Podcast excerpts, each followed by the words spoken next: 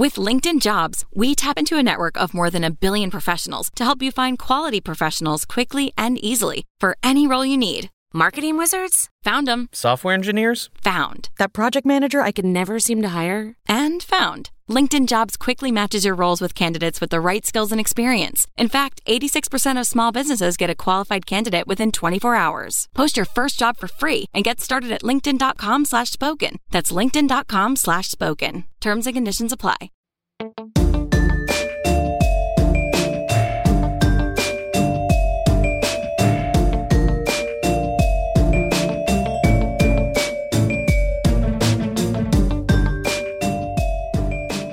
Hello, everybody. Welcome back to Crime Weekly. I'm Stephanie Harlow. And I'm Derek Lavasser. So today we are continuing on with part two of the Blaise Bernstein case. But let's talk a little bit. Once again, this is an upsetting case. I like to, have a little lightness before we dive in because it just pisses me off. So let's talk about something fun. And what is more fun than what's about to come up at the end of this month, which is CrimeCon in Las Vegas. Derek and I will be there. We're so pumped about it. Are you excited? I'm super excited. I'm excited to see everybody. We have a few things going on. From what I'm hearing, it's going to be over 5,000 people attending an event that we're all there for the same thing. We're all there because we're invested in true crime.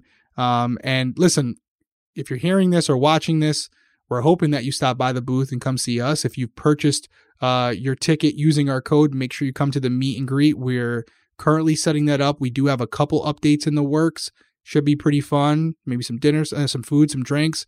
We're working out all the logistics. You will definitely some drinks. Definitely some drinks. Definitely some drinks. It's Vegas. And if you emailed us with the image, by the way, with the image of the ticket, some of you haven't done that. Make sure you're sending the image of the ticket. If you're doing that, even though we're not responding to you, we have you on a list. And we can always go back to it. And so, we're looking forward to seeing you guys at the meet and greet. But if you're just going to CrimeCon, we will have a booth on Podcast Row. Make sure you stop by to check it out. Stephanie and I invested in the booth itself. We got a pretty cool backdrop. We got the front panel. We're going to have a TV set up with our YouTube videos playing. So we put some work into it. We'll be building the set the day before. So please stop by the booth, say hello. We'd love to meet you guys in person, and I think it's going to be a really good time. It's going to be awesome. And you probably know, because we've sort of been teasing it for a while, but Derek and I have been working on a big project for several months. We have been working so hard because we wanted it to be ready for when we go to CrimeCon, because we want to announce it while we're at CrimeCon. We want to be able to talk to those of you who are there about it. We want to be able to show it to you, have you be able to hold it, touch it, see it. And we can't tell you exactly what it is yet. I know it's killing me. It's killing me. And I know it's killing Derek too, because we put so much hard work into it. Blood, sweat, and tears, all of that, late nights, early mornings. And we want to tell you now. It's kind of like when you get a present for somebody and they're going to like it. But then you can't wait to give it to them, but you still have to wait. That's what I feel like. Yeah. And it will be cool for the guys who are there in person because, as Stephanie just said, and the girls, you're going to be one of the first people to interact with it. But we are going to do a YouTube live almost simultaneously. So don't think if you're watching at home, if you're listening on audio and you want to check it out, the announcement is going to be, make sure you're following us on YouTube because we'll be doing a YouTube live. We'll do something on our Patreon as well. And really excited about it. It's something we're super, passionate about. We think you guys are going to get a lot out of it. But also we've been talking about how we can give back, how we can do more to help the people that have been affected by tragedy and also try to do something to prevent tragedy from happening in the future. And this was something we came up with where we feel like we're all going to collectively be able to combat the issues that we face every day, that, the dangers that are out there. And so we're really excited about everything that this project represents. And we are hoping that you guys share that excitement with us. They will. You guys are going to love it. They will. Yeah. I think they will too. We had something come up today where we just signed off on the final stage of something. And it was really surreal to get to that moment because in the beginning, it felt like we never would. So to have it come to fruition after we've kind of thought about it in our brains for so long, to see it was really exciting. So I won't say anything else. We're teasing the shit out of it. And it's it sucks. We can't just say it now, but sure enough, less than a month, I promise you, we're having a harder time not telling you about it than you are going to have to wait for it. Derek was like super excited this afternoon. He was like, I was super pumped. He was like a little boy on Christmas morning. And I was like, because I don't get excited about things until they happen. You know, it's my curse. Well, the thing was, it's not only the project, it was the idea of having it in person for you guys to interact with. Like, that's something out of our control. And we were pushing the time frame to try and get to that point. And I got confirmation today that more than likely, knock on wood, barring any setbacks, we will have it in time for when we fly out to Las Vegas, which was it was a big undertaking when we started. It wasn't a guarantee that it was going to happen, but we worked hard. We kept our noses to the ground, and it does look like it's going to happen. I can't wait to see your reactions in person to it. Like that, I'm just going to sit there and just kind of watch you guys and see what you think. And if you don't love it, let us know, but just tell us when we can't hear you. No, you'll love it. It's our baby. You have to love it. So we'll be offended. Like if you see a little bit of me die inside, if you point out something. Personally offended. Yeah. It's like, oh, something about this isn't there. It's like, you just see us like walk away. We're like, nope, can't handle it. No, it'll be good. Excited about it. But hope to see you guys there. Check it out. We did say we're going to put a deadline on it. It'll probably be sometime mid-April. On CrimeCon, he means on like signing up for CrimeCon and the meet and greet. You just transitioned. You did give them no roadmap. That's why you're my partner. Yeah. There you guys go. That's why you're my partner. You got my back. You know, so we're transitioning to that. We're going to cut it off probably mid-April because we have to give a head count for any of these establishments. It's NFL weekend, so they all kind of want an idea of how many people are going to be there. So it's not because of us, but it's just like we have to give them somewhat of a number. And we don't want to add more people after we've locked something in. So we'll probably cut it off mid-April. If you haven't already done so, and you're going to come, buy a ticket, use the code. And if you haven't sent it to us yet, please do that as soon as possible. We want an accurate head count so that we plan for enough food or whatever else is there. So nobody's sitting there eating their napkin. We won't let that happen. No, I'll just take Stephanie's food from her and give it to you. No, I'll have eaten it already. Trust me. And then I'll drink the rest of my dinner. We're going to have fun, That's guys. What I'm having. I'm having a liquid lunch for sure. Yeah, a liquid lunch. Wait, are you having lunch and I'm having dinner? No, a liquid lunch. You never heard that phrase before? Yeah, but that's like if you're at lunch. You can't say liquid lunch if it's like 5 o'clock at night. Then you're drinking your dinner. No, during lunchtime, have an alcohol instead of, I don't know when we're going to do it time-wise. We're looking at some different windows. It's going to be like the evening. Yeah, it will be more closer to dinner than lunch. So you're not having a liquid lunch. You're drinking your dinner. There we go. I'm drinking my dinner. I stand corrected. Mm-hmm. Okay, cool. The details matter. All right, so let's dive in.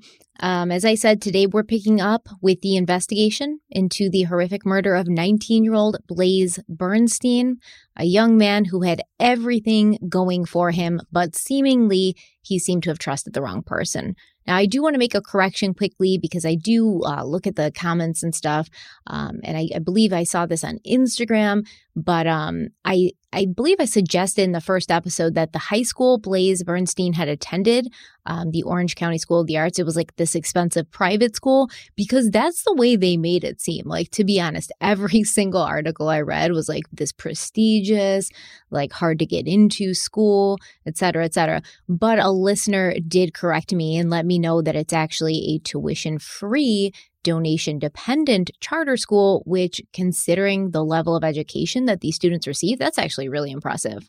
So I wish, you know, other states would catch up because that's a good education to get from a public charter school. No, and thank you to the listener for weighing in on that. You know, we're doing these cases every single week, and Stephanie does 99.9% of the research, if not 100%, unless it's something that a case I'm familiar with. And when you think about that and how involved these cases are that we cover, you're bound to get things wrong, to put it simply, because you're going off information that's out there. Again, the turnaround time is very short. Our episodes are very detailed. So if you guys figure out something that needs to be corrected, by all means, way down in the comments, let us know, send us an email. When we first started the show, there was an episode where the photo was wrong, and one of the episodes where we had put up a photo of someone. Crystal Baslanowicz, exactly. And so someone pointed it out. We were made aware of it. I found a way to edit it through YouTube editing software. We corrected it, and that was the end of the, you know, that was the end of it. So it happened before. I can promise you, as we continue this, it'll happen again. And as long as you're respectful about it, we're going to be respectful right back. And we want to make sure that our information is as accurate as possible. And in some cases, we will need your help to do that. I mean, I did go to the website because I want to check it out, you know. And it did. There was no like tuition, but also like usually private schools, they ain't just posting their tuition on the front homepage. You know what I mean? Like you got to request that. So, that's in the fine print. Yeah, it's like you can't even really find it on the website. Like you've got to search for it or call the school. So I was like, oh, it must be really expensive because they are not posting it. But that's awesome. I hope that, you know, they continue offering that kind of education, tuition free. That's amazing. Before we dive back into the timeline, I want to talk about the mindset of Sam Woodward in the weeks and months leading up to Blaze's murder.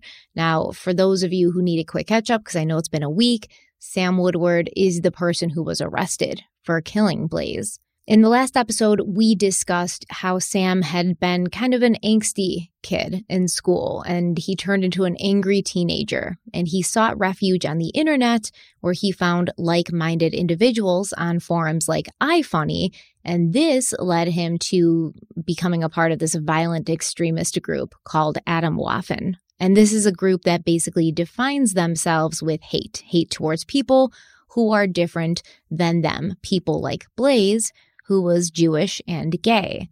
Now, I mentioned also that Sam Woodward kept a journal, which he wrote in often, and this was a journal in electronic form. So he's not keeping an actual notebook and writing in it. He's actually sending an email to himself, and this email was titled Sam's Diary of Hate. And then it looked like he would just sort of add on to the email thread as he updated the journal. But keep in mind, this journal was legitimately titled Sam's Diary of Hate. And later, his attorneys are going to argue this isn't a hate crime, things like that. But like he titled it Sam's Diary of Hate. And obviously that doesn't say this is a hate crime, but it shows you he was filled with hate. What an incredible piece of evidence, though, from an investigator's perspective to have when you're trying to decide whether it's a hate crime or not, if it was premeditated or not, to have this running digital entry of some of the feelings that this individual had towards another or a particular group of people. Because it's black and white, and it's something that, you know, can be altered down the road.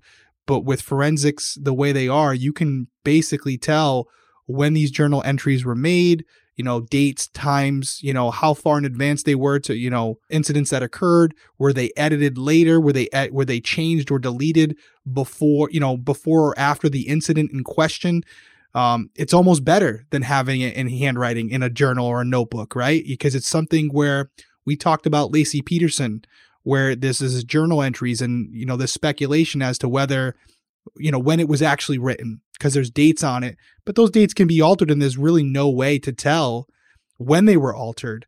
But with this type of entry, with this email chain or whatever it is, with the, you know, for computer forensics the way they are, that is something that can be dissected very quickly and verified or discredited. So what a valuable piece of evidence to have as a detective when you're trying to develop a case, and even more so for the prosecution. That was Casey Anthony, right? Remember where she had that journal and she said whatever is supposed to happen is going to happen. And then they couldn't distinguish whether it had been written like far before her daughter Kaylee died. And that's kind of exactly with this diary of hate on an email thread. Everything is time stamped and date stamped. Thank you for correcting me. You're absolutely right. I should never confuse those two names. So I do apologize. But yes, you're right. Casey Anthony, Laci Peterson, obviously a different person. We covered them so close together, though, remember, the cases. And we were so entwined with them for so long. We were. And I, you know, when you're constantly juggling through these names, it happens from time to time. But I do apologize. There is no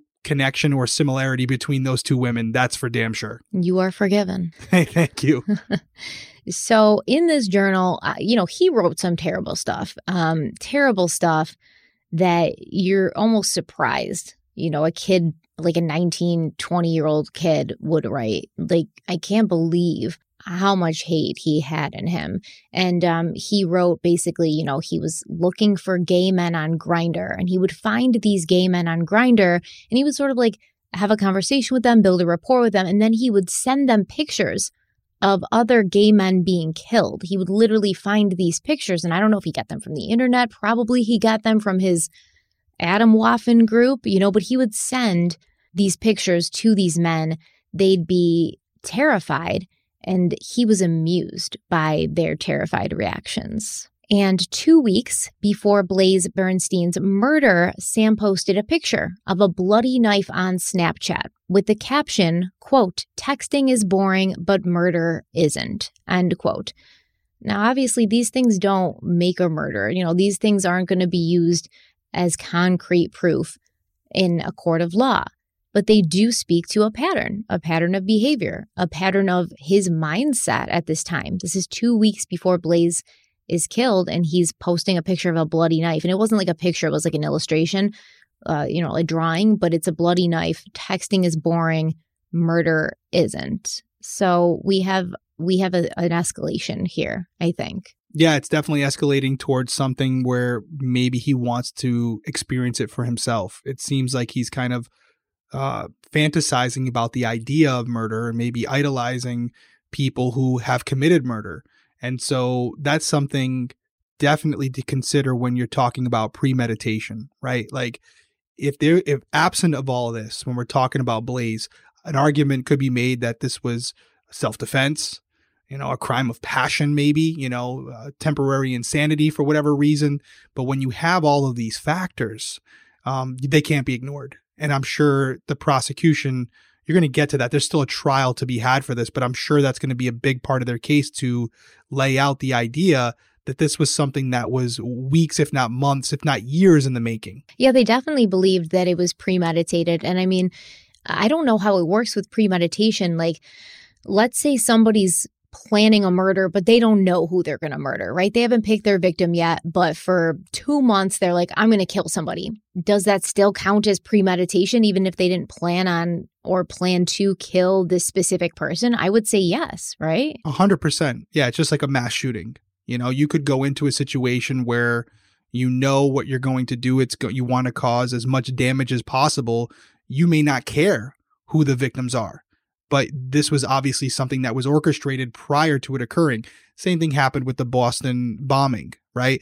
They went there with the intent on causing as much damage as they could and taking as much life as they could. They didn't really care who it was, men, women, children, young, old.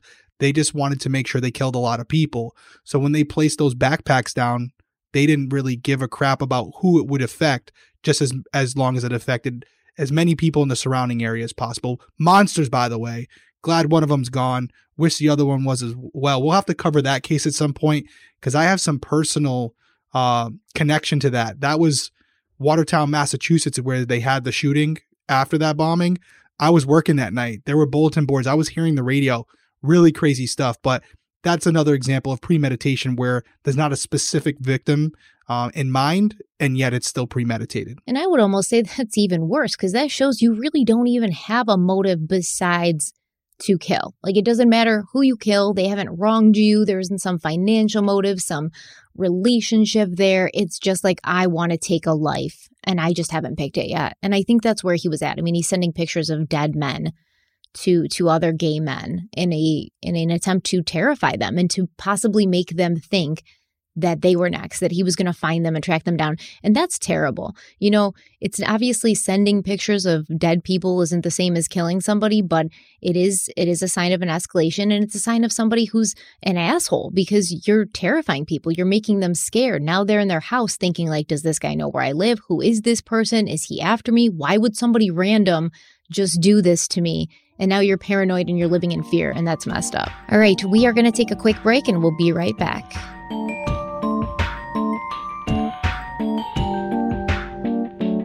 With LinkedIn Jobs, we tap into a network of more than 1 billion professionals to help you find quality professionals quickly and easily for any role you need. Marketing wizards? Found them. Software engineers? Found. That project manager I could never seem to hire? And found. LinkedIn Jobs quickly matches your roles with candidates with the right skills and experience. In fact, 86% of small businesses get a qualified candidate within 24 hours. Post your first job for free and get started at linkedin.com/spoken. That's linkedin.com/spoken. Terms and conditions apply.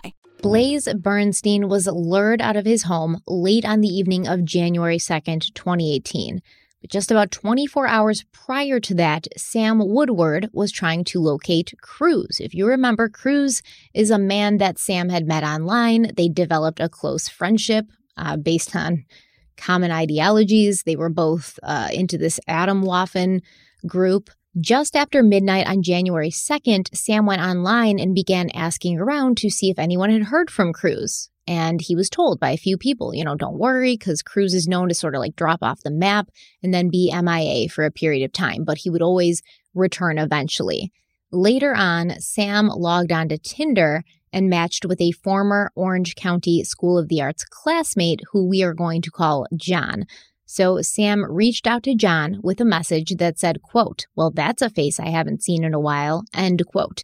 But at this point, John didn't really know what to think because he remembered Sam from high school and he remembered that like there had been rumors that maybe Sam was gay, but he didn't remember Sam being overly friendly or outgoing. And he said, quote, Sam was choosing to be isolated. If you went to talk to him, it wasn't like he wanted to talk back, end quote. And this goes along with pretty much everything we've heard. And I understand why both of these young men who went to school with Sam and who were contacted by Sam, because there was somebody from the first episode too that Sam had been trying to sort of like talk to in high school about being gay and the experience and coming out. And then he tried to get together with this kid and the kid was like, no. Both of these people are going to be taken aback because Sam's not a friendly person. He keeps to himself. He's not, you know, sharing the interests of the other kids. He's like drawing, you know, horrible words on his play and stuff like that. So all of a sudden he's like connecting with you and he's trying to like find out about you and he's being all like, hey, that's a face I haven't seen in a while. You know, it's going to come off as insincere and a little suspicious, I think. Yeah, I want to double back because I want to make sure I have the dates right. We know that Blaise, as you just said a couple minutes ago, left his home late evening, January 2nd, okay? And then you just were saying how on midnight on January 2nd, Sam went online and began asking around. So Blaise left his home at like 11:30 p.m. on January 2nd. Got it. Okay, so this is like 24 hours before this. You know, so basically the first into the second. No, the second into the third. So that's what I'm saying. So Blaise left his home late on January 2nd. Mm-hmm. And within a few hours, just after midnight, so technically January 3rd, Sam went online and began asking around about Cruz. This is January 2nd at midnight. So it's like just turned January 2nd. So it's like the morning of January 2nd. And then on the evening of January 2nd, Blaise meets up with Sam. These behaviors that you're describing was before Blaise ever left his home. Yeah, that day before. Got it. Yeah. Asking about Cruz, connecting on Tinder. This all happened before the interaction between Blaise and Sam. And I almost wonder because it seemed like Cruz was the closest friend to Sam Woodward. Like, remember, he'd gone and spent some time with him in Texas, and they'd gone and like visited Denver to see their prophet together. I wonder if Sam was looking for Cruz because he was feeling a little bit like he was about to do something, and maybe Cruz would be the person who would talk him down sometimes, because later Cruz was like, I can't believe he did this. You know, well, maybe Cruz was balancing him and Sam's looking for him and he doesn't find him. Like, is this a factor? They never really say, but I wonder if that was it because Cruz wasn't around and Sam was worried about him. And he was like, I'm kind of worried about him. Does anybody know if he's okay? Where's he at? He could have been feeling stressed. He could have been feeling abandoned or rejected. And this is a guy, Sam Woodward, who I don't think handles negative feelings well. Like, he doesn't seem like somebody who's action-packed with coping mechanisms. No, I would agree with that. And just to think about the person we're referring to as John, based, you know, now that you've laid it out for me, to think that this individual had the intuition to kind of see between it and know something was off and not go to meet Sam, who knows what would have happened if he did. I'm sure this person thinks about it every day. Could he have been in Blaise's situation? Yeah, because that's what it looks like, right? It looks like Sam was fishing for a target, and this was his first option, right? This was someone he reached out to. When that didn't work, moved on to Blaise. But man, you know, talk about dodging a really bad situation. This person, John, might be the person we're referring to right now if not for his intuition not to go. Because he's contacting local guys, too. He's contacting guys he went to high school with. So he knows they're local. He knows they're in the area. He knows there's an opportunity and a chance to meet up that night. He's not finding some random guy on Twitter or Tinder, that's 25 miles away. He's looking for someone close by that he can meet up with that night. So I definitely think, and that once again, that's even more screwed up, and it shows more proof of a hate crime because this was a young man who was gay. You were trolling for gay men that night to find someone to meet you. And John, took a look at Sam's profile, and I guess he saw Sam had posted pictures of shooting with his father and stuff, and doing target practice. And John was like, "Nah, I'm good. Yeah, I'm going to decide not to even respond back." He didn't respond back. And then what happens then? Then Sam goes on to the next one, and that's Blaze. And Blaze is like, yeah, let's meet up, because he doesn't think anything nefarious is happening. Why would he? Why should he? Well, think about the mindset of Sam, right? Why is he reaching out to people that he knows from the past? He's trying to get someone with their guard down.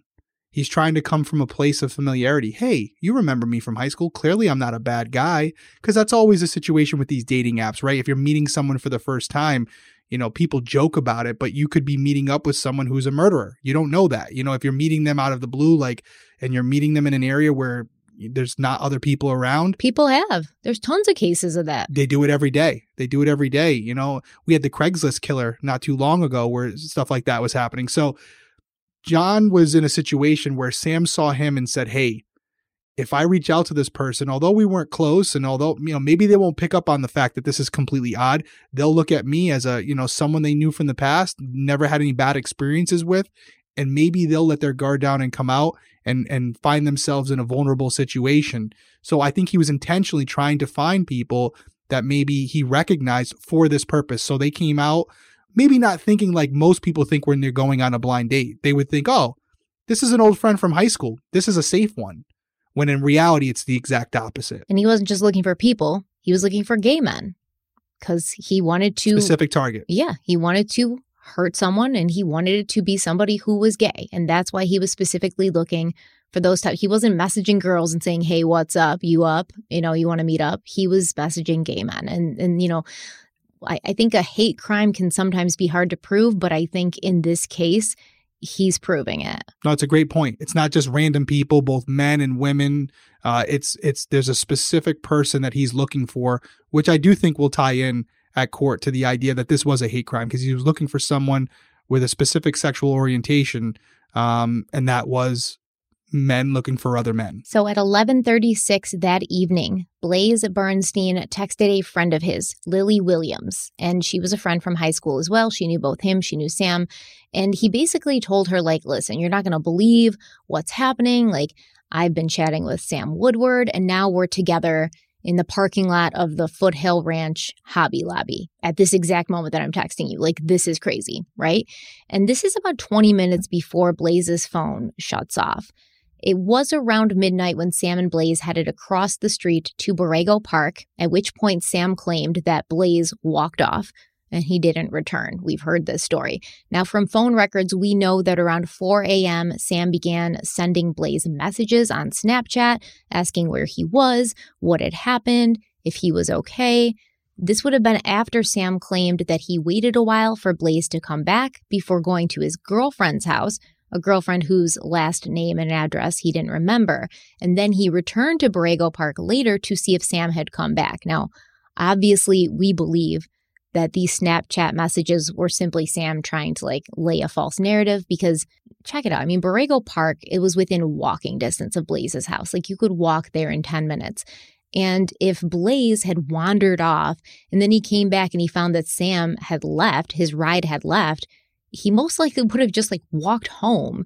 He wouldn't just sit in a dark public park in the middle of the night at 2, 3, 4 a.m. and hope that Sam comes back to get him. It doesn't make any sense. No, not at all. I couldn't agree with you more. He's laying the foundation. We've talked about this in other cases as well, where you're trying to create that window of opportunity where you were not with the victim and someone else could have caused this act. Someone else could be responsible for what you think people will eventually find out.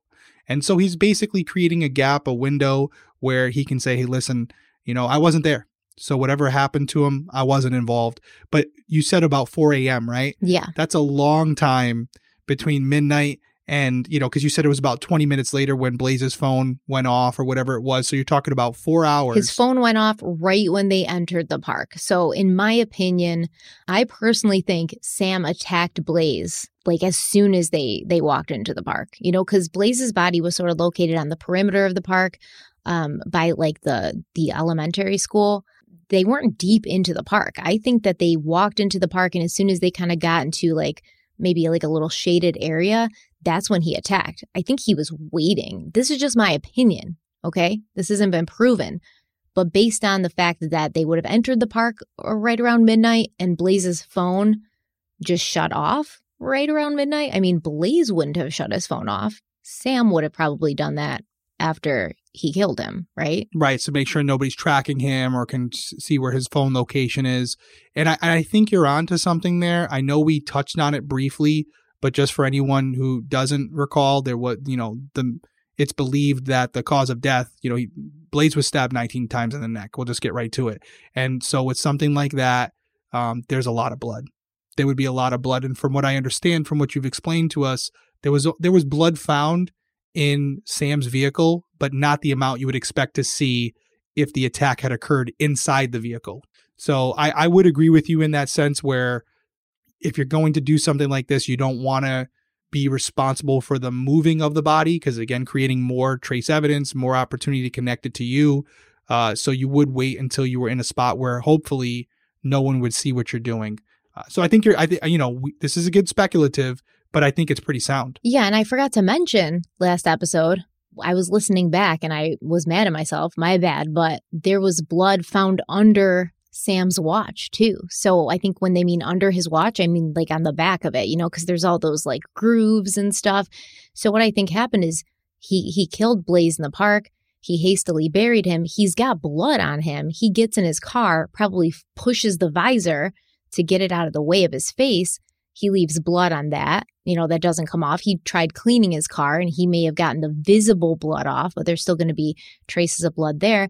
And he's got it on his watch and he's washing his hands and he probably even washed his watch. But that blood got so deep into those little grooves and things that they were able to pull it with a swab. And I do think that's something we should bring up because I feel like there's sometimes a misconception when even on TV shows or on podcasts, when you bring up the fact that there was blood on his watch. When we're saying that, that's not necessarily saying that, like, if you were to take off the watch, you would see this big red splotch on the back. It could be microscopic, but when you're wiping these things down, it could be just with a little pad. There might be just a little black dot on the back of the watch. So when she's referring to, oh, there was blood on the back of the watch, it could be as big of as a quarter, or it could be something you can barely see with the human eye. But they were able to, there was enough there to analyze it and match it to Blaze. So that's important because I do see that sometimes, even when I was working the OJ case where, you know, they're talking about all this blood that was on OJ's socks and all these things, like it was visible to some extent, but it was a small amount. It wasn't like his socks were like, you know, basically saturated with blood. So what are you saying? He's innocent? Oh God, let's not even go there. If anyone wants to check, I mean, pretty obvious what I think. But, you know, it's something to point out because I do think when we talk about these cases, sometimes, you know, criminals do make an attempt to hide what they did.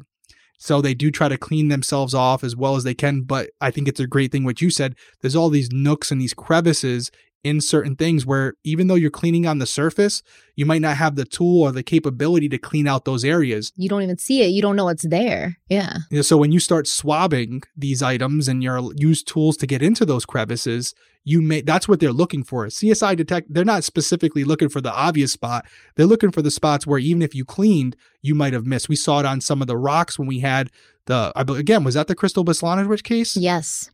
With the rock? Yep, with the rocks. Right? So they weren't cleaning the surface of the rocks. They were looking at the crevices, the parts, the cracks, the parts that even if you had cleaned those rocks, you wouldn't be able to remove that evidence. And it might even be protected by those crevices. So again, good police work so far. All right, let's take a quick break. We'll be right back.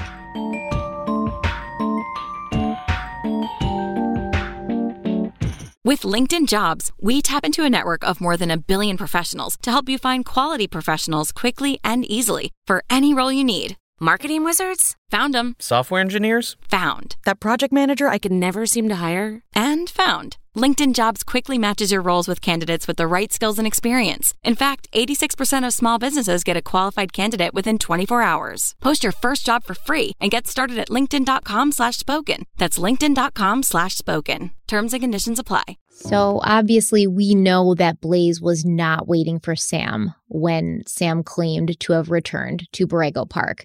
Blaze had not walked home to the safety of his parents' house. By the time Sam sent those messages, Blaze was dead and hastily buried, as Derek said, stabbed 19 times in the neck. He was even stabbed once in his left knee. So there was clearly some sort of struggle that was going on. We know there probably was because Sam himself was wounded on his hands. What he told the police, he had gotten these injuries during his fight club, but that I don't believe that's what happened, even though Sam does appear to have been in some sort of fight club. Now, according to the authorities, while Sam Woodward was under surveillance, he did return to the scene of the crime several days after the murder. And they never say why. We don't know exactly why Sam would have returned. I can't imagine why. Maybe to see if, Blaze was still buried, still hidden, because he knew that the authorities were searching Borrego Park and the surrounding area, the nature park right next to it. So maybe he wanted to make sure the body was still covered. Maybe he wanted to make sure they hadn't found Blaze and just not announced it yet. I'm not sure why he would do that, why he would return to the scene of the crime. Yeah, your guess is as good as mine. We can speculate. I think some would say, for the reasons you just said, he was trying to get an inside scoop as to whether or not they had found him and just not announced it yet, because if he is responsible for this, he knows where Blaze is buried. And I'm sure his defense will be, listen, he was my friend. I was the last person to see him. I feel responsible. I was going down there to see if I could help in any way. Will we ever know the truth of what his intent was when he went down there? Probably not. Only Sam knows. But I think depending on what school you're in, you're going to be on either one side of the fence or the other. I wonder if that's how they found Blaze's body, by following Sam to the area, because I can't imagine Sam just goes to Borrego Park and he's just like walking around the park and that's giving him some sort of like satisfaction or some sort of goal achieved. I feel like if he's going back to the scene of the crime, he's going back to the scene of the crime. And remember, they had searched for so long and they didn't find Blaze. And then all of a sudden they did. And they said it was because it rained. It had rained heavily and that like moved around some of the soil and made it possible for them to find him. But I wonder if it was more that they followed Sam while he was under surveillance. Well, if you remember the press conference, that's kind of what the speaker for the police department stated. It was something where they said this involved, good police work, good surveillance. And I'm sure when it goes to trial, that may be part of it, where we find out, as you just mentioned, Sam himself was hovering around the area. This is a big area to cover. And, they're trying to focus their search and they have a person of interest who keeps hovering around a specific area. Do you think they would focus their efforts on that area to look for disturbed dirt or grass? Of course. So it might be something where he didn't go stand over the exact spot, but they were maybe able to make a grid search based on where he was kind of looking and the direction he was facing and where he kept going back to. And from there, they were able to locate the disturbed area where Blaze was ultimately buried. I have to think that the only reason he would go back is to make sure that Blaze hadn't been discovered yet, because like you said, if maybe they'd found Blaze's body and they were just trying to like figure out who had done this to him, he would have ran. He would have taken off. Maybe that's why he had the camping gear in his car, in case he had to leave at a moment's notice. And if he found that Blaze had been found and had been uncovered, or maybe he was just hanging at the park to see if the police were looking in that area. And as soon as they got close, he could be like, all right, I'm taking off. Because the only criminals that I know who like return to the scene of the crime, they're usually like serial killers, people like that who take trophies. I don't know of any kind of like one-off murderer to just return to the scene of the crime unless he's worried about getting caught. Which it's a stupid thing to return then if you're worried about getting caught. But yeah, I think but we have to remember, he's not aware that he's being surveilled. So, you know, I don't think he would have gone back there if he knew that the police were following him. And so we're giving the benefit of the doubt, but it could have been as overt as him literally, like, you know, for people who watch it on YouTube, where he's specifically looking at it in a certain direction for an extended period of time when he's not doing that anywhere else. And so we might be making seem like it was more passive. He might have been more blatantly obvious than we even know. But I can promise you this, if they're surveilling him, they're taking good notes. They might even be recording video. I would hope that in a murder investigation that they are recording video to document the behaviors they're seeing. And if we find out at court that that's the case, what a compelling thing to show a jury eventually, that this individual out of this whole park, even though he dropped him off at a specific location or he lost contact with him at a specific location, when they surveilled him, he was looking directly in the direction where Blaze was ultimately found, and it was not in the immediate vicinity of where he had dropped him off. They can paint that picture themselves. They can put two and two together as jury members. To be honest, I don't even think based on, I mean, because this kid, as far as I know, Sam, he's been through 3 lawyers now, and we'll get to that. But I don't even think they're going to try to they're probably going to try to say he's innocent. But there's really no denying that he did this. Blaze's blood was in his car on the murder weapon. You know, the murder weapon is this knife that has Blaze's blood on it, and Sam's dad's name was etched into the handle. Okay, so you can't even say that's not your knife. You can't even say somebody planted the knife now. This is your knife, Blaze's blood. You were the last person to see him. You don't even remember the name of the girl who you were supposed to be visiting. You don't remember her address. You've got his blood under your watch. You know, your hands were dirty because you dug a hole with your hands. Your hands were all scratched up because you were in an altercation. You basically, you know, have this history of feeling very negatively towards people like Blaze. Where's the I'm innocent here? There's not even anybody who can say, oh, here's reasonable doubt. I don't even know what the reasonable doubt would be. No, yeah, you're right. And we're qualifying some things. And I think I've said it a few times now, but this case is yet to go to trial. And so, you know, for legal purposes, we have to qualify things. But I think you and I are both under the same opinion. It's just our opinions that we do believe Sam is responsible for Blaze's murder. But we're not the police department. Obviously, the police do, too, because they arrested him for it. They arrested him. They charged him. Yeah. Right. You know, so, yeah, I agree. And so when you hear these things, we're qualifying some. I know you guys love that. I'm not qualifying. You know, Derek is. I am. It's my nature. And you will appreciate it when, you know, we're protected because of it. Yes. Yes. Okay. Okay. So on January 5th, 3 days after Blaze was murdered, Sam Woodward took to the Atomwaffen chats to post a message saying, quote, I just wanted to let you know I love you so much, end quote. So he's saying, I just want to let you all know that I love you so much. He's talking to all his Nazi buddies. Sam mentioned that he was thinking about the passing of life and that he had been truly grateful for their time together. He did not admit to having murdered anyone, but obviously when he was arrested, his online community, they found out because it was in the news and their reactions were mixed. Some of Sam's friends were shocked, with a guy who was going by the name of Snow claiming that no one knew Sam was going to do it. It wasn't like he was in these chats like, oh, I'm going to do this. I'm planning it. What do you guys think? Getting pumped up by these guys.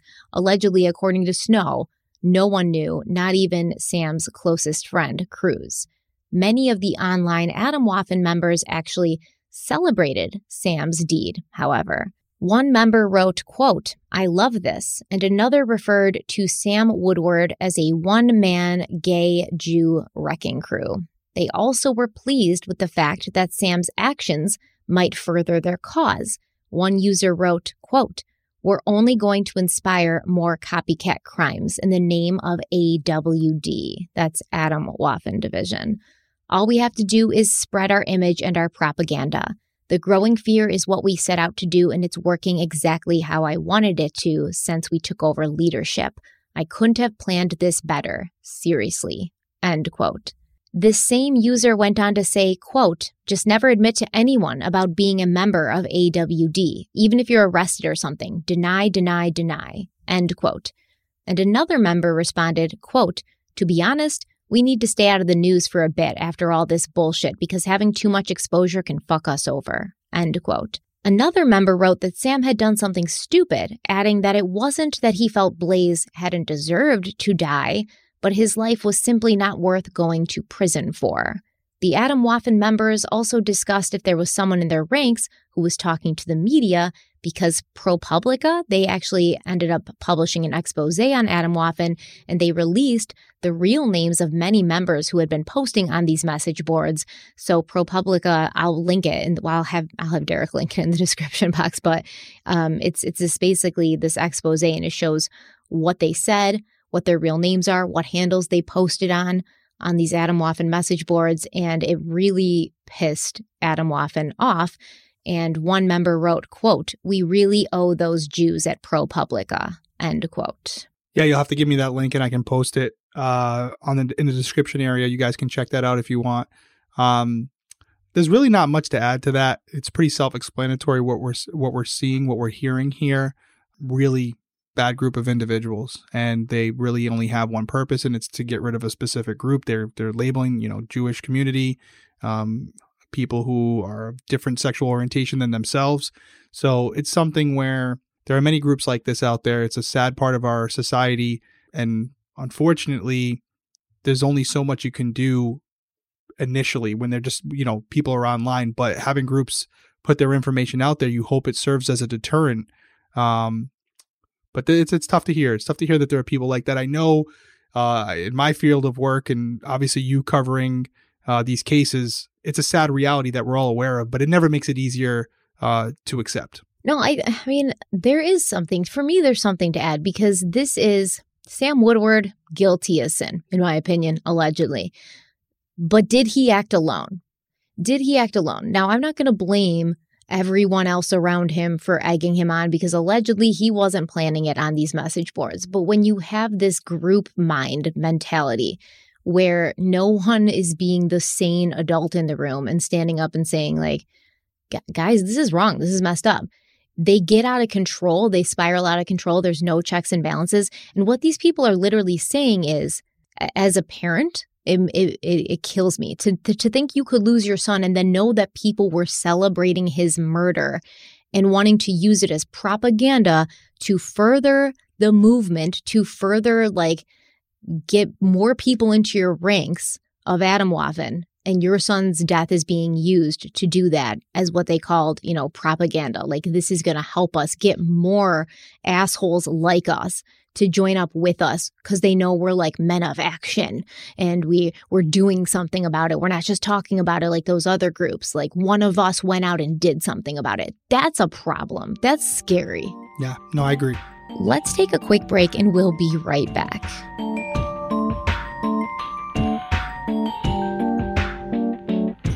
So even though for us the motive is pretty clear, the authorities needed to prove that this was a hate crime in order to charge Sam Woodward effectively.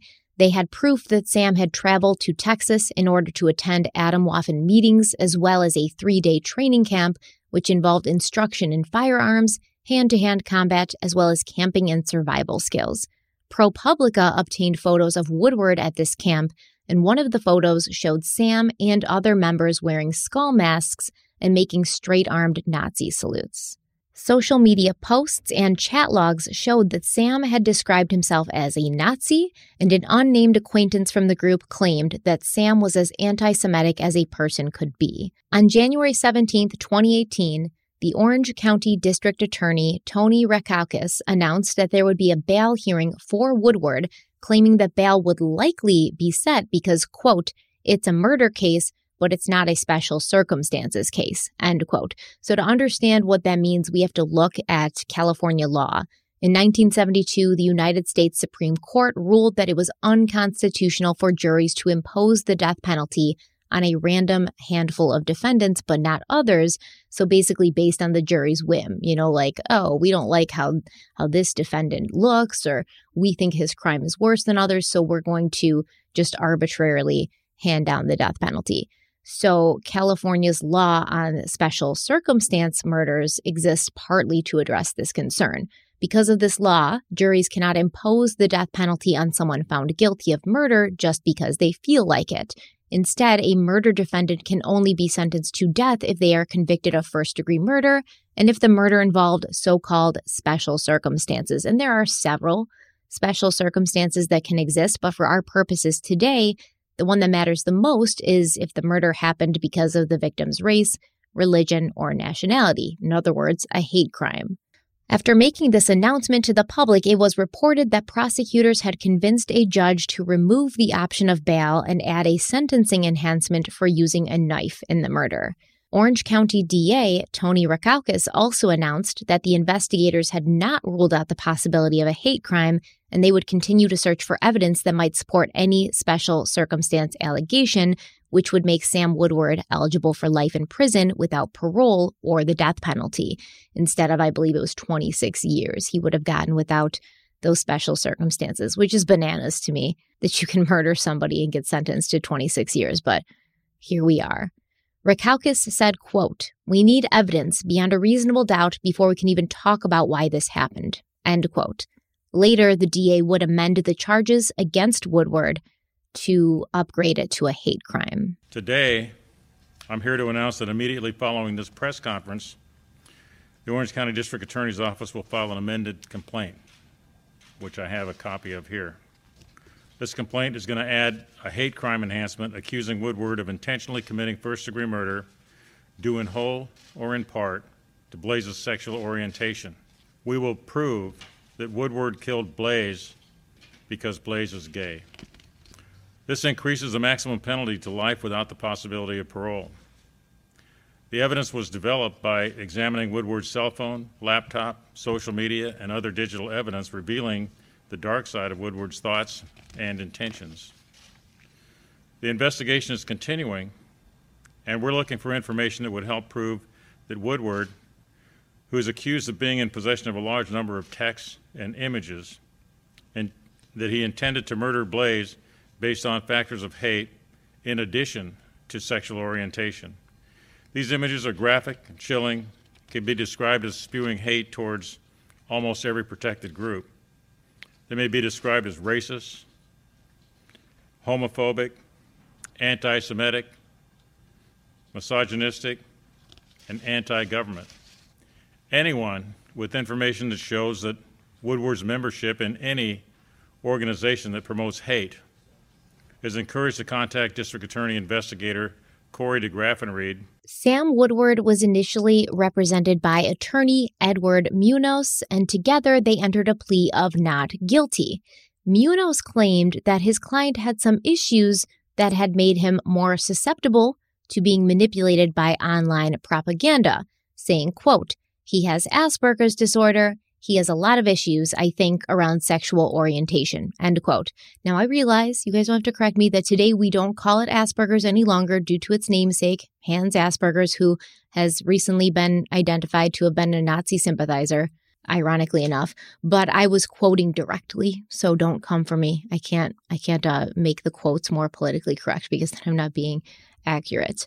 Edward Munoz was asked also to explain the racist and violent content that Woodward had posted online, and he responded that it was important to understand the social difficulties that his client faced due to his autism spectrum disorder, saying, quote, "They don't formulate lasting personal relationships in their life. They're very isolated people. That leads them to go where they're accepted. He is a blonde, blue-eyed young man. There's only going to be certain clubs he's going to be allowed into," end quote. Dude, I'm agitated about this. I call bullshit on almost all of this. You know, I personally know several people who are on the spectrum, including my own brother-in-law. And I mean, he's not the most outgoing person, but he does have relationships that he's maintained over the years, you know. So to say like, oh, because he has this autism spectrum disorder, like he doesn't have good relationships, he doesn't have strong relationships. It's just a generalization that's not true. And I'm sure it's true for some people, but that's also true for some people who don't have an autism spectrum disorder. So it's just a ridiculous thing. And additionally, what pissed me off the most, to say that Sam, because he has blonde hair and blue eyes, so he's only going to be allowed into certain clubs, it's laughable. I mean, like, he's a white male. He's pretty much going to be allowed into any club that he wants to be allowed into. You know, if he'd been friendly in high school, if he'd stopped, you know, drawing Confederate flags and writing slurs all over his homework and stuff, he could have been in any club. He could have been friends with anybody. Because he has blonde hair and blue eyes, nobody's walking around like, you can't sit with us. That's ludicrous. I mean, Derek, you have blonde hair and blue eyes. Do you feel that you've been unable to find your place in this world because of your blonde hair and blue eyes? Do I have blonde hair? Yeah, you have blonde hair. What is GlassesUSA.com needs to upgrade your subscription. I'm looking at it right now, man. It's like dirty blonde. It's darker because you have gel in it, but when you don't have gel in it, it's way lighter. It's blonde. What would you call it? Stephanie, I have brown hair. Okay, so Derek, you have brown hair and blue eyes. Yes. Stephanie was about to tell me what color hair I have, guys. If you're watching on YouTube, weigh in. Tell me that his hair is dirty blonde, because I'm looking at it right now. It is. You definitely need your prescription updated. GlassesUSA.com, hook her up. Subjective, man. Subjective? No, it's factual. It's brown. You have dirty blonde hair, but that's anyways. It's not blonde. You have allegedly brown hair and blue eyes. Have you found that you have been barred entrance to groups of people or certain clubs or certain, you know, cliques because of your hair color and your eye color? No, I haven't. And I would even go as far as saying I don't believe Munoz believes this either. We've talked about it in the past. We're not going to beat a dead horse here. But, you know, attorneys, not saying they're bad or good, just saying that they will look at a case. They will review the facts and circumstances of that case. They will review the person. They will interview the person that they're defending, and they will try to find something that would explain away whatever they're fighting, whatever they're defending. And in this case, this is the route that he chose to go. It's an argument he's putting forward to try to present some form of reasonable doubt and or to try to maybe give some sympathy for his client. But just because they put it out there doesn't mean they necessarily believe it, and doesn't mean that anyone else in the world will either. But A for effort, I guess. This is stupid. Like, at this point, the victim's blood's all over you. You know, all of this terrible, damning stuff is coming out about you. If you're a good defense attorney at this time, you tell your client, like, dude, you try to cut a deal, you know, like everything is pointing at you. You are the most unsympathetic person I have ever met in my life. And if I go out here and say this stupid shit, I'm never going to get a job again. No one's going to take me seriously, because, I mean, this guy's got to stand behind his words now that he said this, because he can't go and be like, no, I don't actually believe this. I just said it to defend him. It's like, you said this. This is next to your name forever, which is upsetting. I have one more question for you. Because of your brown hair and blue eyes, have you ever felt the urge to run off and become a Nazi and join some Nazi group? I just want to see. Not lately, no. Yeah, no. It hasn't crossed my mind. You were like, my hair and my eyes, no one wants me. I have to find like-minded and like... I tried to get into those groups, but yet because my hair is not blonde, I wasn't accepted. You could just frost it, like frost the tips, you know? Well, I wouldn't have to, because my hair's blonde, according to you, right? I mean, I think you could be more blonde. You know, you could be like more blonde. Okay.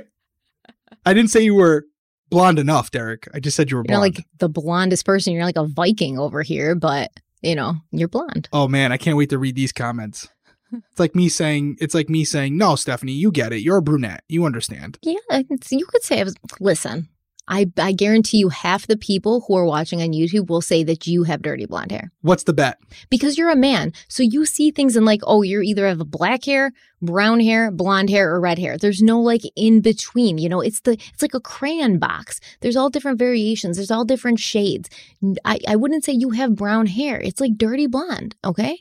Dishwater blonde. I would be surprised if there's one person that agrees with you in the comments. Well, now they're going to do it just to spite you. Well, yeah, I mean, you shouldn't have said that. Obviously. So Sam's lawyer, Edward Munoz, also claimed that there was going to be evidence that would come out during the trial that showed Sam Woodward was very confused about his sexuality. And this is what you had brought up in the first episode. When we talked about this, it was one of the first things you said, where you were like, this seems very much like a self-hating person who's going after the thing that he hates about himself. And that could be part of it. It could be true. Sam could have joined this group specifically because he maybe did have feelings towards men and he was trying to like suppress it. Either way, to me, it doesn't matter why you did it. I don't care if you're confused about your sexuality. That's fine. Deal with it. But you don't make that anyone else's problem. And that's what he's done. So I don't know. I'm surprised. Is Munoz still representing Sam? No. Okay. Well, I was going to say after that comment, I'm sure Sam was like, wait, what? That's what I'm saying, though, right? Yeah. Yeah.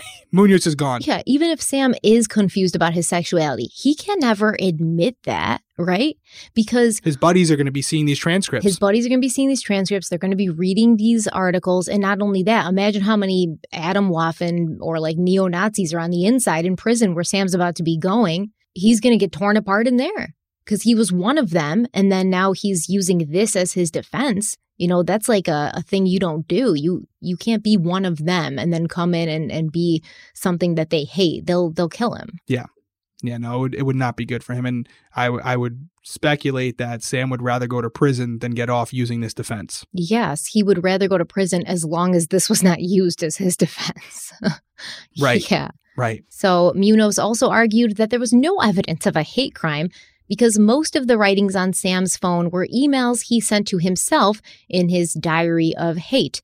And Munoz said, quote, "I think in a hate crime instance, you have to have an outward manifestation of your loathing to the world," end quote. Like, did this guy go to law school? I think he's like saying, like, in my opinion, you know, I don't, it's ridiculous. Once again, it's just ludicrous. I think it's pretty obvious that Sam shared his hate with others. You know, he did write horrible things in his online journal, but he also did so in the groups. And a hate crime doesn't have to be announced to the world to be considered a hate crime. You know, in this context, hate simply means a bias against people or groups with, you know, specific characteristics like the color of their skin, who they love, who they identify as, what they believe in, etc.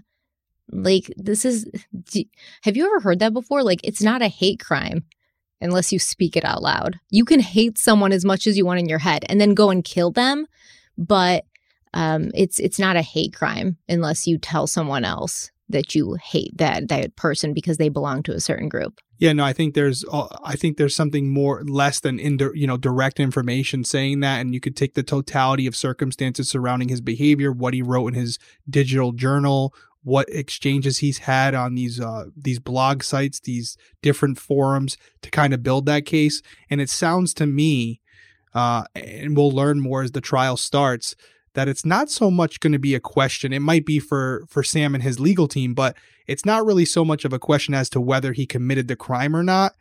It's more so about the fact of if it's going to be labeled a hate crime. That seems like what's really going to be the topic at hand here, because that does, as you've explained to everyone, make a huge difference. You know, it could be different from 25 years and he's back on the streets and he's still very young. So he would, you know, if his health stays in order, he would be a free man at some point.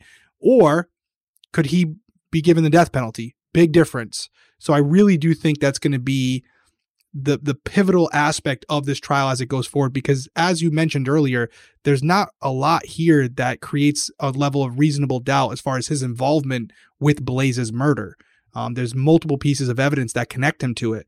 So it's really going to be more about this element of special circumstance. Yeah. And I mean, like, listen, this is probably a blanket statement and I don't typically like to make them. And that's why I'm prefacing it with this. But Nazis, when they go into prison, they usually don't come out better or non-Nazis. You know, there's a very like specific like grouping in prison, you know, like certain people go with certain other people who are like them, people who look like them. If Sam goes to prison, he's going to hook up with a bunch of guys who have the same beliefs as him, and they're just going to once again reinforce that in him. He'll probably come out worse. So I would not like to see somebody go into prison as like somebody who believes in these Nazi ideals and have them come back out in 25 years because he's going to be, you know, a 45-year-old man, even more dangerous than he was when he went in. We're going to take a quick break and we'll be right back.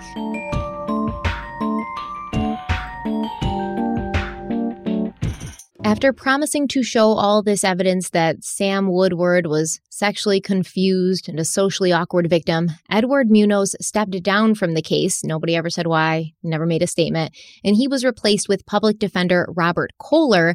And this pushed the trial back so that the new attorney could get acquainted with the details of the case. In November of 2018, with his new lawyer by his side, Sam Woodward listened as Orange County Superior Court Judge Kimberly Menninger revoked his bail, which had previously been set at $5 million. Robert Kohler argued that for bail to be revoked, there needed to be clear evidence that Woodward's release would result in great bodily injury to someone on the outside, and according to Kohler, there was no evidence of this. Kohler initially had tried to get his bail reduced to $1 million, and when that didn't work, he argued that it should stay at $5 million, saying, quote, "Mr. Woodward can't make $5 million bail. Therefore, raising bail to no bail only negatively impacted my ability to interact with my client," end quote. I don't know. I'm going to have to look into that. Do you, if you're a prisoner, because you're in county jail until you go to trial, and you are on, you know, a $5 million bail or a $1 million bail, do you have a better chance of seeing your lawyer than if you had no bail? I don't think so. I didn't understand even when you were saying it, like, because obviously the lawyer can visit him at court. Maybe he meant it a different way, or maybe he felt like it would be more of an opportunity to interact with him and not have to come to prison and see him at his office or at his home or at Sam's home. He can't make the $5 million bail. So why would you argue to put it back to $5 million? If he can't pay that, Sam can't pay that. So why would you rather have it $5 million rather than no bail? How does that make it easier for you to interact with your client? Yeah, I don't get it. I don't get it. Maybe I'm misreading it as well. You know, for me, bail is intended to ensure that the individual on bail shows up to court. It's such a large amount that it would incentivize them to return without, fleeing the country or whatever. And clearly this judge felt that if any bail amount was set that was somewhat reasonable, there would be no incentive for Sam to return, and he would be a flight risk in addition to being a danger to others. Yeah, the judge did, she said, based on the preliminary hearing transcripts, because they did for the preliminary hearing, they brought in like witnesses and stuff who testified. They went over the evidence. And she said, like, based on those transcripts, yeah, I do think that releasing Sam Woodward would pose a danger to the community. And I think that's a good call. Yeah. I mean, think of what we're talking about here. If you had a situation where Sam had, been drunk and accidentally struck a vehicle and killed someone, a reasonable person could say, listen, this wasn't what this person's intention was. But when you're talking about an individual who's being charged with a crime where the victim was stabbed 19 times in the neck, that's an individual you have to be concerned about and what they're capable of. So yes, the bail would be higher because that person with the allegations being held over their head, the charges pending, they would be more likely to flee the area. And then if you take into consideration that this individual may have a group of individuals who are not family members or friends, but a network of individuals with the same ideology that could help this person flee the area, that would also be a consideration for setting bail. I agree. And I think Sam proved he had a very strong community behind him that were crazy and nuts enough to do anything, to further their cause. The trial of Sam Woodward was expected to begin in the summer of 2021, but it was delayed after his third attorney, public defender Allison Worthington, requested a delay due to her caseload from another murder trial she was assigned to. Can you imagine you're a public defender? And you don't really have a choice in the cases you take. And they're just like, here's a Nazi on your docket. Like, you've got to defend this guy. I bet you his lawyer was just like, I need every excuse in the book to pretend I'm so busy and I have so much going on that I cannot possibly defend him. Because if I do, like, I'm that person. I'm that lawyer who tried to get the Nazi released from prison forever. Yeah, and I can't imagine, as a defense attorney, some of the people that you have to represent, especially as a public defender, they take an oath too, right? Everyone deserves a defense, and they're going to try to represent that person with the highest level of ethics that they can to give them a fair and justified defense to try to, because we don't know necessarily if these individuals did what they are being accused of. So I completely agree with it, but I see where you're coming from, and I agree with you. It must be tough when, for the most part, attorneys are somewhat intelligent people. They can read. So when they look at the transcripts, they look at the evidence and say, oh, this is going to be fun. That's what I'm saying. Obviously, everybody is entitled to a defense, but like case by case basis here, this one. Yeah, it's tough. It's tough to defend. And knowing you kind of like have to. You have to do it. So in recent court filings, Allison Worthington noted that this other case she was working on, this other murder trial, it involved a large amount of pretrial litigation. And she also mentioned that once she was done with that trial, she had 5 other criminal cases scheduled for September of 2021. When the then District Attorney Todd Spitzer heard about this request, he stated that it was unacceptable for Blaze's parents to have to wait 4 years for the man who was accused of killing their son to go to trial. The trial was tentatively scheduled for November of 2021, but at that time, it was pushed again to March of 2022. Judge Kimberly Menninger said that she did have empathy for Blaze's parents, but she didn't want to risk a retrial due to an ineffective defense. So basically, like, yeah, I understand we want to get this done in a timely manner, but we don't want Sam to come back and be like, oh, my attorney Allison was so wrapped up with other cases that she didn't have enough time for me. He could use that to his benefit to declare a mistrial at a later date or to get a new trial, you know, and they always try to do that. Scott Peterson tried to do it. It's saying they had ineffective counsel. It's kind of a go-to for an appeal. Yeah. I mean, attorneys before, you know, attorneys eventually become judges. So this judge at one point was an attorney herself and knows the tricks of the trade and knows what could be used. And she's trying to prevent that. She wants to, she's definitely considering the parents in the situation. And that's why she's making this decision. She doesn't want them to have to relive this again. So although they may not see it that way at first, which we don't even know if they agree with this or not, they may be completely on board with it. I believe Blaze's mother was an attorney, correct? Yeah, she went to law school, yeah. So there you go. So she understands the process. She knows the game. And, you know, she probably agreed with the judge on this because you want to try to limit the amount of excuses that the defendant could come up with if a guilty verdict is found. Yeah, I mean, you cannot like something and understand why it has to happen at the same time. Right. I bet Allison Worthington was like, yeah, you're right. He should get a trial right away. You're going to have to put someone else on it. That's what I would be doing. Sorry, can't be there. I'm so busy. So a spokesperson for the Bernstein family, William Weinberg, he told the OC Register that Blaze's family had become emotionally exhausted from all the delays. And he said, quote, they lost their son, but they want to see justice done and for this part of their lives to be over with and see Woodward brought to justice. It's frustrating. It's 4 years in January. It's just aggravating to see delay after delay, end quote. And I mean, that's probably what they're feeling. It's aggravating. They want to see justice, but at the same time, They understand why it has to happen and they're trusting the process because so far, I think the police, law enforcement, the district attorney, they did a good job with this case. They were right on it. They suspected Sam, I believe from the get-go, probably from the moment they interviewed him, and they started following him, put him under surveillance. And because of that, we have a lot of evidence that we might not have otherwise. And that's where we are now. So it appears, you know, because March, that was last month. March, it should have been happening, and it appears that there still has not been a date scheduled for this trial the last time I checked, which was this morning. I do want to talk about the possibility that the defense will be used, that Sam Woodward was sexually confused, although I don't see how that's possibly a defense because that's just a motive, you know, as far as I'm concerned.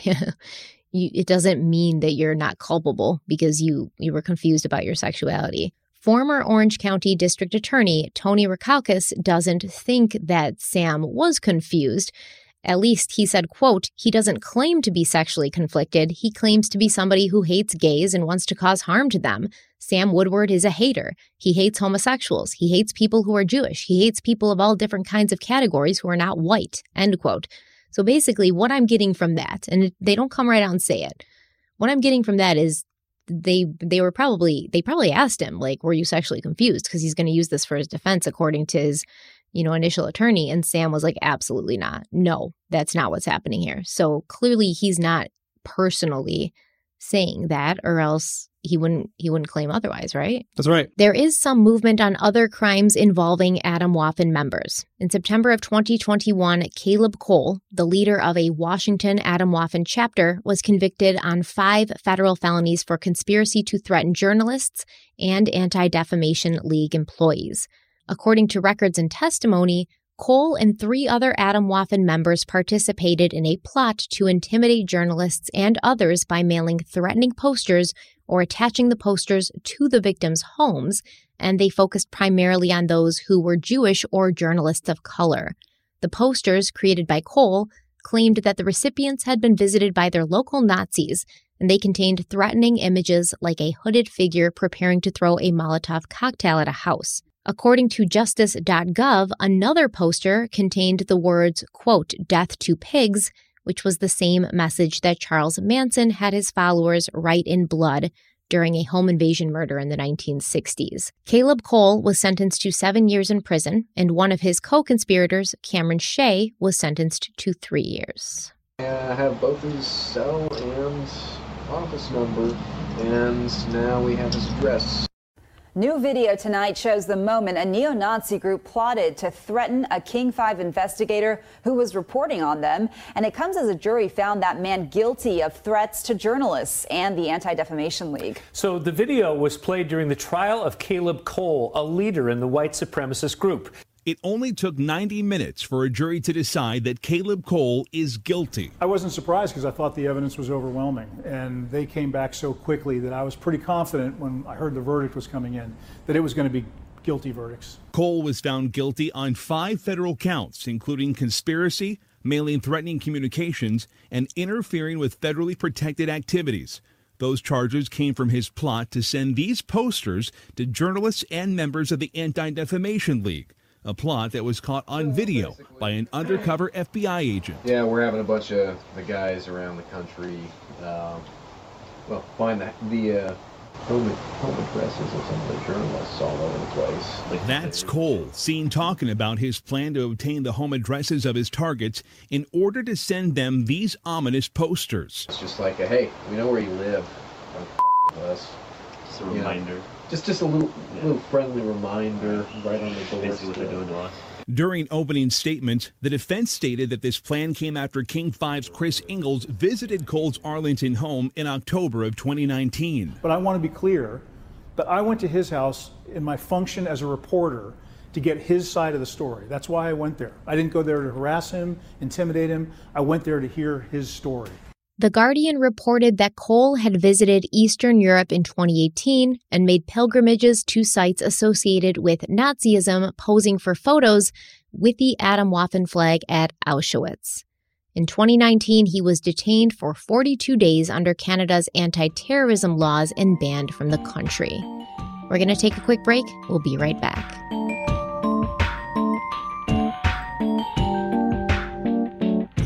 In May of 2021, John Cameron Denton, a former Atomwaffen leader who goes by the handle Rape inside the group, charming username, he was sentenced to 41 months in prison for his role in a swatting conspiracy during which he and other members reported false claims of pipe bombs, hostage taking, and other violent activities to the authorities in the hopes of bringing a forceful police presence to the home of an unwitting third party. According to the New York Times, their efforts led to attacks at 134 locations across the country from October of 2018 to February of 2019. Authorities have detailed multiple swatting attacks on locations such as the predominantly black Alfred Street Baptist Church, ProPublica's New York office, and the office of Kirsten Nelson, who apparently at that time was the Secretary of Homeland Security during the Trump administration. In January of 2020, Denton unknowingly met with an undercover FBI agent at his home, and he admitted to using a voice changer when making swatting calls, as well as targeting journalists who had reported on himself and his group, Atomwaffen. Now, there may be some people out there who are like, oh, he just made some prank calls. No, swatting is serious. Swatting kills people because, for those of you who don't know, swatting is a term that's used when if I'm trying to get you killed, I will call the police and I'll say, hey, at this address, there's a man and he's holding his family hostage at gunpoint. He's crazy and he says he's going to kill them. Now the SWAT team's going to show up and they're not going to knock. They're not going to ring the doorbell. They're going to kick in the door with their SWAT team, like Ninja Turtle outfits on, their shields, their guns, and, smoke bombs, stuff like that. And in these situations, things get confusing and people accidentally get killed. And they're just sitting there in their house, minding their own business. They don't know what's happening. So swatting is very serious. It happens a lot. I think by now at this point, the police and law enforcement are aware enough of the fact that it happens to where they're a little bit more careful now. But it's crazy. Yeah. On the other end of the spectrum, too, you have situations where if there's multiple calls to a house, a specific house or a specific person's place of, business or where they live, and multiple calls come in, after two or three of those swatting calls, the police response might be slower. And it could be a situation where that slow response leads to someone getting hurt or killed because they thought it was a false, quote unquote, false alarm. Also, just something to point out, because we've seen a couple of videos now, we had a quick discussion about these organizations, not just Atomwaffen, but also these other groups, about federal agencies being aware of them. What are they doing? Well, we're seeing here that clearly, although they might not be overtly putting it out there, what they're doing to combat it or what they're doing to monitor it, we have, clear evidence that FBI agents have infiltrated some of these groups and are probably, as you and I are speaking right now, still part of these groups and documenting and recording and gathering intelligence so that they can maybe prevent things that these groups may be trying to carry out. Yeah. Okay. So I know I got you scared last time by saying these individuals could be part of every single facet of your life, whether it's politics or business, whatever it may be. That's still true. But just to counter that, there are federal agencies who have integrated themselves within these groups as well. And so, maybe we know more about what's going on than they think we know. Who knows? I don't know, because if I did, then it wouldn't be a secret. Like more is going on than we know is going on because they're like on it, they're really like working hard at this. Yeah, we don't know what they have prevented. We don't know what they're aware of. Because that's the point, right? If they expose their undercover agents in all cases, that's a person who may have taken years to get in. And now for example, that video that just got put out that you're seeing, right? That agent that was there that recorded that video, although you may not see that person's face, they know who he is or she is, and that person's done. So anything that they could give in the future, they obviously weighed out the pros and cons and decided to expose that agent for this cause. But that person's done now. They're burnt. And so they are completely removed, and that tentacle is cut off where you're not going to get any more intelligence from that individual. So it's a constant battle of how much do you expose, because by putting videos like that out, that agent is no longer useful in that capacity. Sure. I respect that. I feel like there's more that they could be doing. In the videos we saw last time, it looked like they had identified like 5 or 6 of these bases where they do these like tactical trainings, and they're posing with like swastikas and guns and shit. Why aren't they raiding these places like every month? Why aren't you keeping these guys off their toes constantly? Because I guarantee you every time they go in those places, they're going to find illegal guns. They're going to find people making bombs or stuff to make bombs. They're going to find some shit that's incriminating and can put these guys behind bars. But not only that, leave them thinking like, wow, there's no safe place for us to go. That's what you have to do with terrorists. You have to make them feel like there is no safe place in your country that they can go. There's no place they can hide, because even if they're organizing, you will be there raiding their shit, taking their guns, messing with their infrastructure. And then you regroup and you move someplace else, and then they find you there, they smoke you out there, and they raid you, and they take your guns, and they screw with your infrastructure over and over again until they're just tired of running, and maybe they give up, or maybe they go somewhere else. But you can't just let them like function until they do something wrong, because they're already doing something wrong. You just don't have proof of it, but you would if you went in, Yeah.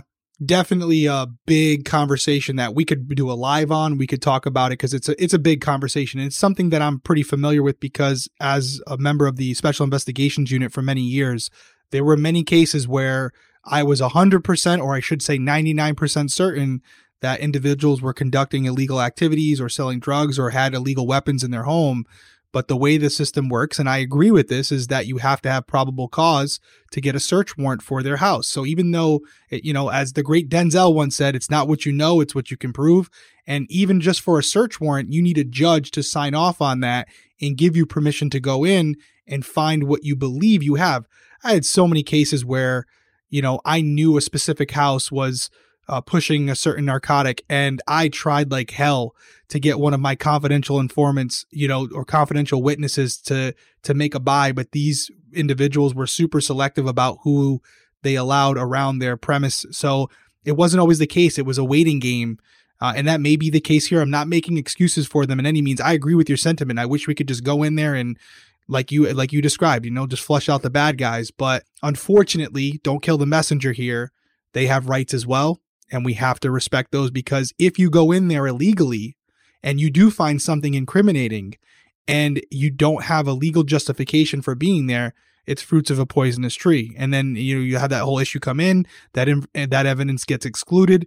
And now they're walking the streets and the element of surprise is gone. Yeah, I know. Just let me live my SWAT dream, okay? Let me live my SWAT team dream. I'll let you live it.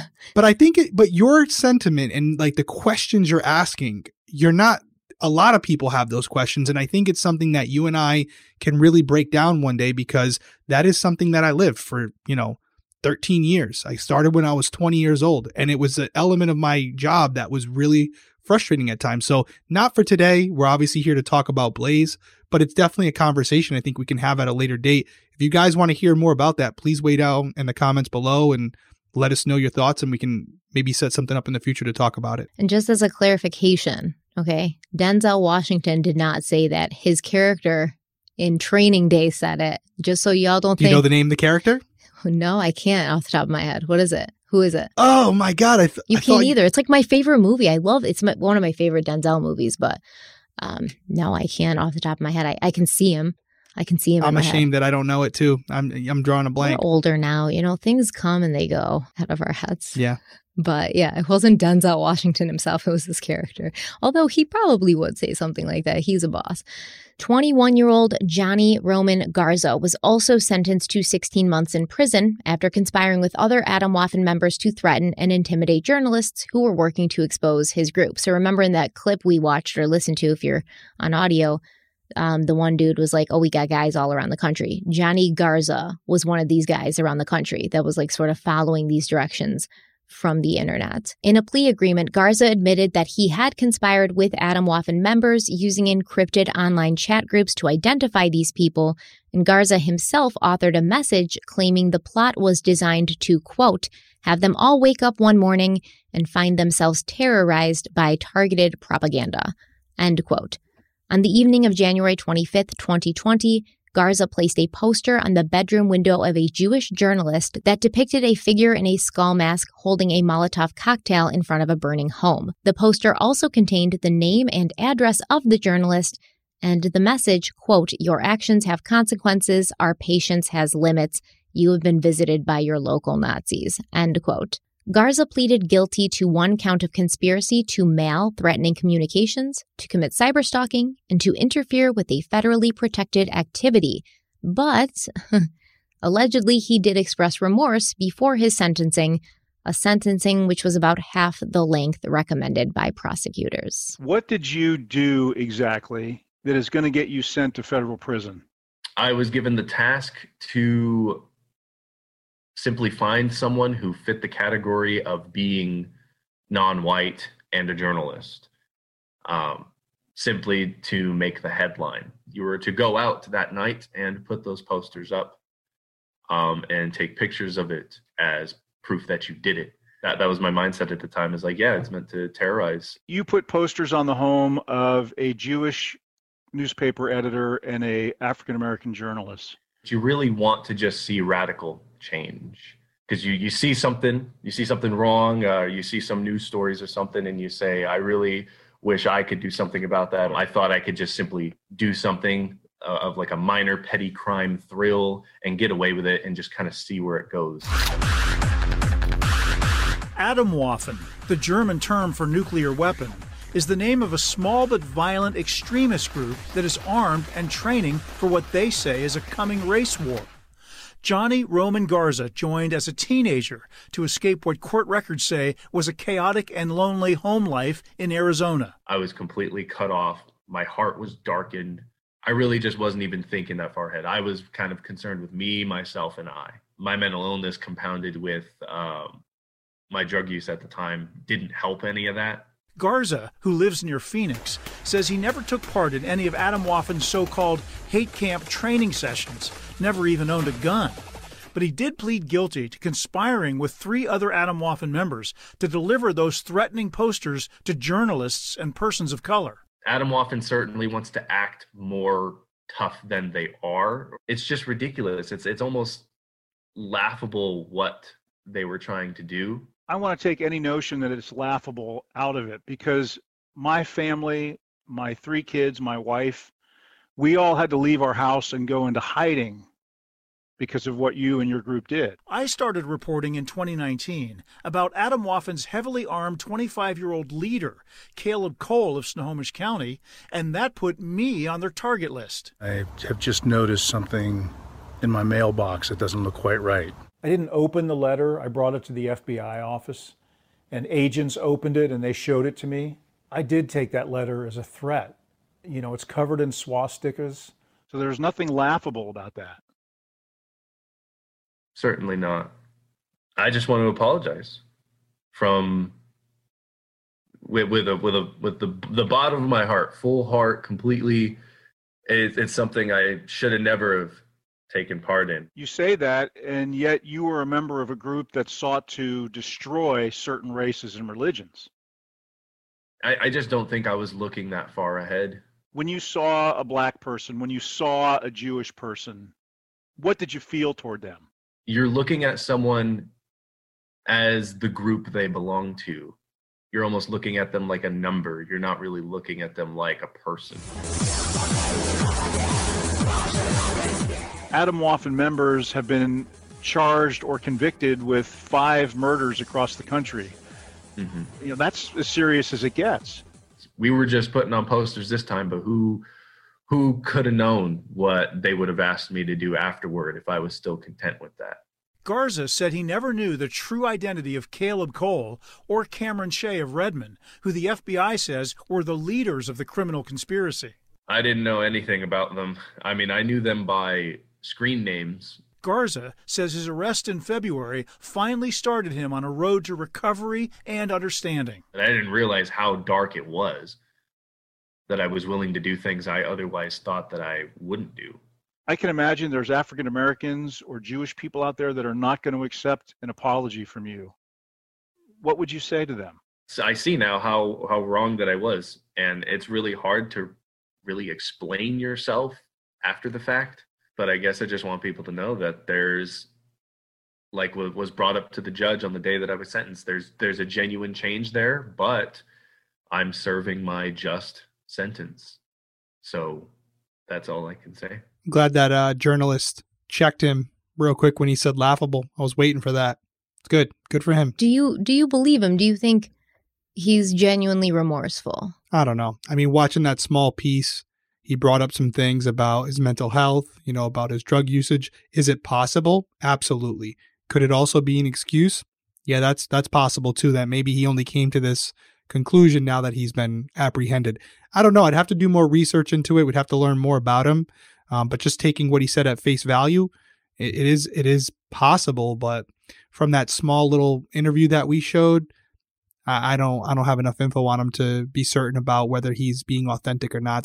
The journalist doesn't sound like he believes him. So and he was affected by this personally. So, you know, I'll lean towards his insight because he clearly knew a lot about this individual and the other individuals involved. I don't even think it's a matter of believing him for the journalist. It's like, I was your victim. This was horrible for me and my family. We were terrified. So at this point, like, an apology isn't going to cut it. And, you know, it's kind of like irreparable. I tend to believe that he probably did come out of it and realize, like, this is messed up, because I don't think he would feel safe if he was still a part of this group to say that publicly, like to go on TV, because now he's going to be considered somebody who turned against them. And that may put him in danger on the outside or the inside, even though he thinks that they are laughable and they're not, you know, a threat, which has clearly been proven to not be the case. They are a threat.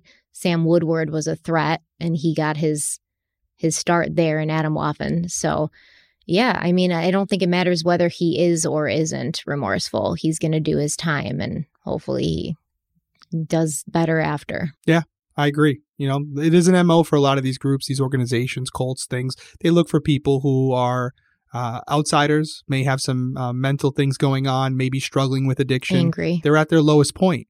And when they're at this lowest point, it's when they're most susceptible to be picked up by these groups and trying to find a home, trying to find a family. So it does happen. It does happen where there are individuals who are just in a really bad place and these groups sweep in at the right time.